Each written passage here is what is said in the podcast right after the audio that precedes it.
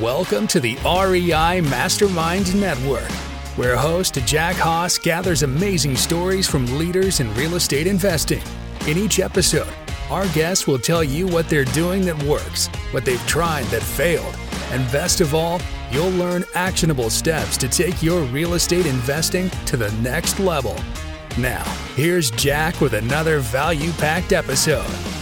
We have Greg Moser on the call. Greg, I really appreciate your time and uh, we are going to be covering uh, some interesting topics here today because Greg had got his realtor license when he was a mere young lad of 18 and we won't go into his age at this point but i still look 18 right? Yeah exactly exactly. We're about the same age so yeah, yeah. Um, we don't have to cover that. We're at no. the age where we, we don't need to brag about that. Nah. well let's just say we have experience. We have experience. Yeah so Greg, why don't you why don't you break it down for everybody a little bit about what you and your team do? But before you do, let's direct everybody if you want to follow along, head over to uh, Greg's website, the MoserGroupUSA.com. I'm going to make sure to have that link in the show notes because you can tell I already stumbled because Greg already uh, said there's a reason you got to put that the in front of it. Got to have the Ohio State Buckeyes. The the Ohio State Buckeyes. The Moser Group USA.com. Yeah. Um, I really appreciate your time, Greg. But can you kind of give us a little breakdown of what you and your team do? Um, we we work for two, not just them, but two of our biggest customers are are the largest, uh, I would say, rental companies out there or venture capitalists, um, and we help them source and find properties across the United States. So we're kind of tasked with One's looking over the next year. They want to buy. Uh, they want us to get them about three to four thousand homes over the next year. So it's kind of a daunting task at, at times, but that's that's the basic rundown of what we do. So we're helping them source. We have an algorithm and computer programs that help us source properties listed, and then we have relationships for unlisted properties that we kind of get our hands on before most people see it. So with that being said, we're we're we're constantly and daily sourcing and finding properties throughout the United States for these guys. And then if we have anything that doesn't meet what they're looking for, whether it's not the right town or they've already kind of hit their their numbers for that area, you know, we're still out there finding the properties. And if so, if anybody would be interested in anything that we may have, that would be something that we'd definitely be interested in passing along as well. Sure. So let's let's talk a little bit about that. You you mentioned that you're across the United States. Are there any restrictions to that? What are they looking for? What part of the country? Yeah, they have like 28. Most of them are pretty much the same markets. They have about 28 to 30 markets that they're all kind of looking in. Um, the biggest ones that I see are um, Atlanta or Georgia, North Carolina, Florida. They tend to want to be in Dallas, but the problem with Dallas is the taxes there are high, so it's hard to find stuff there. Um, and then when you get to the West Coast, of course, they'd love to be in Seattle and California, but they can't. The numbers mm-hmm. usually don't work there. Uh, Phoenix, and uh, and some somewhat Nevada or Las Vegas. Sure, hottest market that, that we're seeing. So, are they primarily single family homes? They're looking for single family homes. Yep. And then they convert them to rental property. Is that it? Correct. So they're sure. buying like the one firm owns 85,000 homes, something like that. Um, oh, the wow. I think in the 60, 70,000. So, so it's a, you know, they they know what they're doing. They're good. And that's, that's where we come in is to help them find those properties. So, so, so, uh, how there is their appetite outpacing what's available in the market right now? Yes. Yes. Yeah. Um, and I'm and I'm seeing that pretty much across the board. It's kind of a weird market. You know, it when you've been in it as long as I have, you see the peaks and the valleys, but you don't see as much of um, what we're seeing now. It's kind of like everybody's on like you'll see this sort of thing around Christmas where nobody wants to sell or buy or anything. You know, you see that in the holidays. And it's kind of been that kind of mode throughout the year. In other words, like people are kind of like hunkering down and they're not wanting to put houses up for sale. They're not wanting to move. And I think it's probably because of everything that's going on you know, with the pandemic and politics and all that, they're just kind of like, yeah, let's kind of wait and see what's happening. So it's it's something that I've never personally seen, and now with inflation going where it's going, uh, you know, I worry more about stagflation as it as it continues to take place. But you know, we'll see what that all plays out too over the next you know couple years. But yeah, I would say your the answer to your question. The simple answer is yeah. I I think they want more than what because they treat it. These guys are treating it like a commodity. They're looking at the property straight up as a commodity. They're wanting to buy it, and they're not looking at it for like, oh, it's we're buying at ten thousand below market value or at I mean, market value matters, but it really doesn't matter to them because they're looking at it for a long term investment. I mean, these properties are properties they're going to hold for 10 years. So mm-hmm. they're looking for something that they feel will get them a good return on their investment over that period of time from a rental standpoint. And then, yeah, they're figuring if they make that good purchase, it's going to also, when it comes time to sell it, they'll be in a good position to be able to sell it in those neighborhoods that they're looking at. So it's really, you know, it's they pay good prices for houses. I mean, they're they're right there in market value uh, for the most part and but it's being able to find the ones that they want in specific areas. That's that's the hardest challenge that we run into. Yeah. So is is there a certain footprint that they're looking for? Three bed, two bath? Is is yeah, kind of that. Three bedroom, two bath, four bedroom, two bath, two and a half bath. Um, usually under 350. Because once you get over that, once you get over that 350 mark, uh, it's hard to get the rental return and get the cap rate that you want. Sure. Um, and so it, it gets difficult once you get over that price point. Not that they're opposed to it. It just doesn't, from a financial standpoint, it doesn't make sense once you get that high. Mm-hmm. You don't have as many people that are willing to rent for the property, you know, for what they need from the rental on those properties. So they're looking, I would say, kind of like, you know, the the middle class starter home neighborhoods. I, I, think that's probably the best way to put it as to what they're mm-hmm. looking for and what we're trying to find continually. You know, the suburban uh, houses are always a positive, and they they tend to like that. Mm-hmm. So um, that's that's kind of where we go and what we're we're we're searching for every day. So I, I would imagine that if if uh, there were some investors in those areas that you rattled off, or or for ma- that matter, maybe in some other, you said you there's 28 locations yeah. that these companies are looking for. How would they work with you and your team? Well, I got I got agents and people across the country um, that that work that we work with that are on our team, and then what we're doing is we we're always sourcing. We like I said, we have an algorithm and a thing that we do to find homes that are in MLS to find the best homes, you know, to get the best return with that and to narrow it down. And then our people will go look at it and say, does this make sense? And do the numbers actually match up with what we see?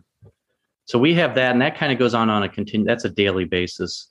And then we also have some relationships with pretty much every national wholesaler out there. And so we'll see things a lot of times before anybody else sees it. So they'll send us over, we get a daily list from these guys, and they'll send it to us. You know, we'll see things before it hits it hits their even their websites. Mm-hmm. So it gives us an opportunity to, you know, hey, you know, we we'd like we've seen some houses and we're like, oh, I love this house, but it's in the wrong zip code. I mean, it or they've they've met their numbers in that area for the year, and they're kind of on the end of you know it's end of the year, they're done. So that would be something as you know as we were talking earlier, if it was something that I could get some people that hey, I'm looking for this and I'm I'm wanting that, we can definitely then uh, pass those properties and communicate with them and pass that along to them with what we got. Um, sure. And going for there, it, you know, I'm I've always been real hesitant about taking on a lot of people because I don't think it's of value to do that. But mm-hmm. if you got some good key people that are looking to do certain markets and do certain areas, and we got the properties, uh, you know, I'm either going to just pass, throw it away and move on, or I can hand it off to somebody that I think, you know, it, it makes sense for them to get it. So that would be something definitely that we would be open to, to working with the right people in those situations for sure. Sure. Well, you know, uh, you've been in this business for as long as you have, and you've established yourself with these these couple of clients that are doing majority of your business. I mean, it, it sounds like, and their appetite is extremely strong, and it probably keeps you very busy. Yes. well, I, am gonna, I, I got to go down the road a little bit. How have you gone through the process of establishing such a long-term relationship with with these clients and and what could uh, others learn from what you're what you've done there? Uh, you know i think i think the easiest way to put it was you know when i first got like you said i've been in this since i was 18 my mom was a realtor my dad was a realtor my grandpa was a realtor. So i grew up in this stuff. And you know sometimes when you're in it you don't realize what you know and your knowledge until you, you start actually being in it and then you're like wow like you don't even know what a cap rate is. Like how are you doing business? So with that being said you know i started off doing traditional real estate like i'd list homes sell them and i was doing i was doing and i'm from i'm in phoenix. I i, I first got my license in ohio. And i was like man the the winters stink and i don't want to be here. And so you know i moved to arizona and the real estate market's been on fire for 20 years. I mean it's always them and atlanta are the top two every year. You know they're up there with everyone. So I, I was able to work that growing, booming market. So I listed and listed homes. That was the main thing I did was listings. I pick up some key buyers, you know, along the way. And I was starting to work with investors yeah, early 2000s. You know, you'd kind of get one or two here, some smaller investors. And so we were doing that. And I was kind of like, I should probably just transition just straight into investors. I like working with them better because they're not worried about what the color of the wall is or the drapes, you know, that sort of thing. They're it's about the numbers and the facts. And so 2001 hit and 9/11 happened and like my phone was always ringing cuz I was always carrying like 50 to 100 listings at a time. And I did I did VA foreclosures and stuff like that. So, you know, that's kind of where I think I started getting the investors. And 2001 hit, the phone quit ringing, and it's always slow in the fall, anyways. And and I was like, you know what, this is maybe like the time to just transition into just investors. So I just went straight to investors. The market went crazy, and I, you know, I started meeting bigger bigger investors and helping them find what they needed and was able to talk the talk that they needed to understand what was going on and I think that was helpful too. I had the knowledge and the experience to understand what they were looking for. And, you know, a lot of guys, they want to work with investors, but they don't, they don't know what it takes and they don't really understand what they're looking for. And so, but, you know, from 2001 until today, that's all I've pretty much then done is just, is just work with investors and do that sort of thing. It's even gotten to the point, you know, I go to my kids' softball or baseball game and they're like, hey greg i didn't know you were in real estate uh, we were thinking about buying a house i'm like yeah that's not what i do you know so now my wife's my wife's licensed so she's she's more than happy to do that stuff but um, mm-hmm. that's really where the mindset is is just understanding what they're looking for and then being able to go out and find it and search for it and to be able to identify what they what they want and then yeah it doesn't really make sense from a financial standpoint to buy that house and and that's I think what probably separates us. And then of course, you know, I think all the other intangibles, being able to follow up with people, being able to do what they need to have done, being straightforward with them and upright, you know, with things. And I think you know when you get to that point, it's kind of an easy way to build a relationship. You know, because I look at everything from a long term situation as opposed to making a quick buck. That's not that's not really my concern. Sure. Just to remind everybody, the Moser Group USA.com is where you're going to find some more information on how to make contact. But um, it sounds like, you know, when you essentially niched yourself a, a little bit here and, and found, found where with, with these developers and these investors that you like to work with, it, we, we talked about the 80, 20 rule before, you're probably finding it a, a completely different expectations and, it's a different situation working with with this type of clientele. Yeah and i i kind of like joke around sometimes that they're kind of like um they're big bureaucracy. So my wife and i adopted a little girl. She's now she's 11 now so she'll soon be a teenager i'm looking forward to those days yeah good luck to you so we had four boys and then my wife's like we're not trying again for another boy or another girl we're done because there'll be another boy so we adopted a little girl and she's from China. And we had to go through the bureaucracy of dealing with China and the US to get it done. And it was like nonsense stuff. But, you know, you understand it. But it's the same sort of thing with these big investment companies. You have to understand the bureaucracy and what they have to go through. And you have to make sure that they have these certain things done a certain way. And so it's kind of it's kind of tedious and unexciting in a lot of ways. But they know what they want and if it if it checks the boxes, then they'll move on it. And that's the good thing. I mean, they they don't have a short they have no short supply of money and that's usually the biggest challenge that people run into. They don't they have as much money as they need. So the challenge is for me to find the properties. And that sometimes sounds easier than it is but that's what we do. So. So well you know that that's got to be very helpful. I mean compared to dealing with one-off single family homes uh, they're they're looking at a, a house to to live in yeah. you go from one person to the next their qualifications are going to be all over the place versus you essentially know what those check boxes are with these companies you just you just have to find the properties that that match. if they you know it's always good when they buy one neighborhood you're like oh they like that one let's keep looking in that neighborhood you know it's kind of weird but then they get to a point where they don't want to have too many homes in one neighborhood either you know they don't want the whole block mm. but it is. It's it's a totally different scenario. I remember, you know, oh geez, when I was showing houses, you know, you'd show 50 homes to you'd show someone 50 homes and you're like, are you gonna buy? Like seriously, I like you, but I'm sick and tired of showing you houses. Right. Um, where these guys, you know, it's like a yes or no pretty quick. Meh, nah, yes. I mean, you, you know, and sometimes you'll think, oh, this is exactly what they want. And then they're like, no, we don't want that one. I'm like, what? So, and then it's just trying to figure out why. And sometimes it's just because like I said, maybe they've already overbought for the for the month or whatever. They're like, hey, we, we need to get our construction under control because they're backed up, you know. So mm-hmm. because they'll go in and remodel them too. They'll go in and re they'll put fifty thousand dollars into it and redo the house.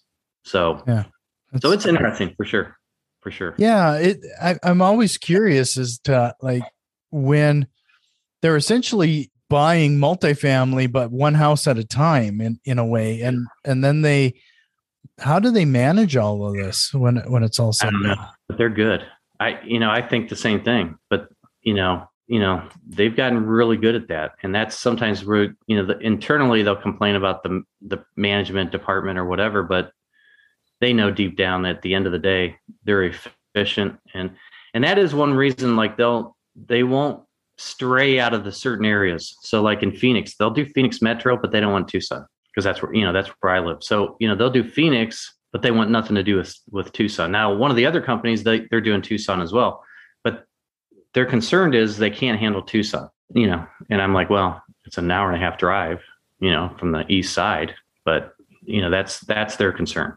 Mm-hmm. And so they stick to that. They have to have a certain number of homes in a market to make it where they're going to be there. So they're like, okay, we're going to get to 5,000 homes or we're not, we're not buying there. And that's truly the way, and they'll stick to that, both of them. So, so sure. that's, a, you know, that's a, that's a different spin on it that most people don't realize. So you, you earlier you mentioned about the strange housing market that's going on right now, and and before yeah. we hit record, you even talked about inflation. I hate to put you on the spot, but do you have any predictions? Like what what do you think is going to happen here? What's what's going on? I think it's getting propped up right now. I, I, I do. I think I think there's a lot. Of, I think they're propping up interest rates, and I think you know, and so and the investors are helping prop up the housing market.